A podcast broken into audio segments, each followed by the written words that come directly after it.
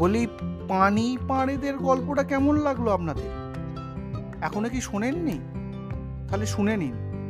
আপনি যদি রেল যাত্রী হয়ে থাকেন, তাহলে একবার শুনে নিতে পারেন পানি পাড়েদের গল্প। আগের এপিসোডেই বলেছি আমি। এবার আজকে একটি নতুন পর্ব নিয়ে চলে এসেছি।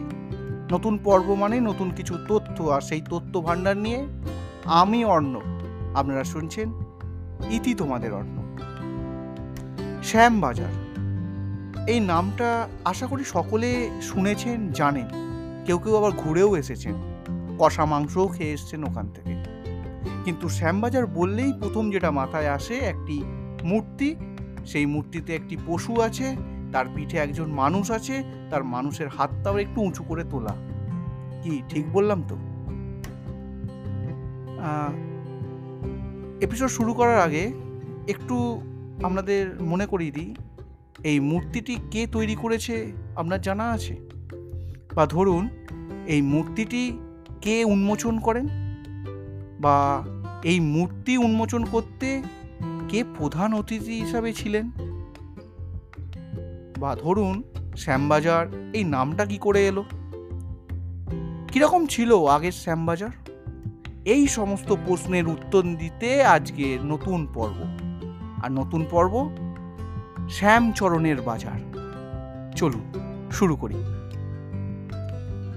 উত্তর কলকাতার একটি জনপ্রিয় এলাকা শ্যামবাজার। এরকম একটু জনবহুল, গুরুত্বপূর্ণ স্থানকে চিনতে বা জানতে গেলে তার সব থেকে বড় ল্যান্ডমার্ক হলো ওই পাঁচ মাথার মোড়ে ঘোড়ায় বসা বিশাল মাপের নেতাজির মূর্তি।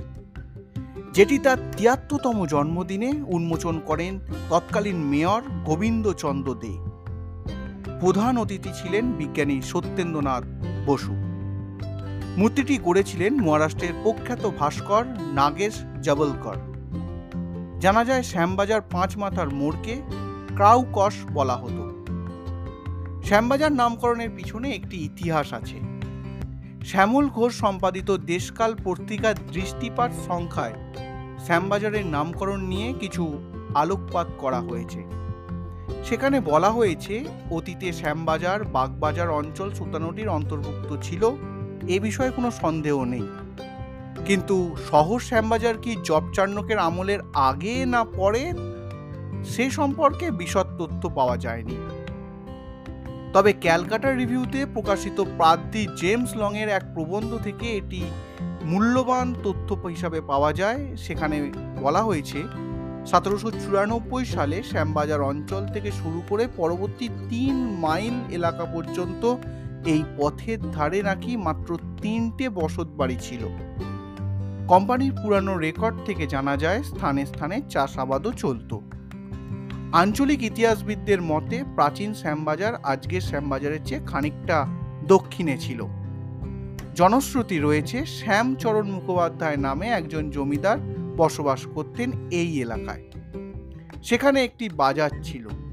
লোকে তাকে বলতো শ্যামচরণ বাবুর বাজার। কালক্রমে তা থেকে লোক মুখে গিয়ে দাঁড়ায় শ্যাম বাজার, এই নামটি। আজ যে সমস্ত তথ্যগুলো পেলেন, সেগুলো আমি নিয়েছি বর্তমান পত্রিকা থেকে।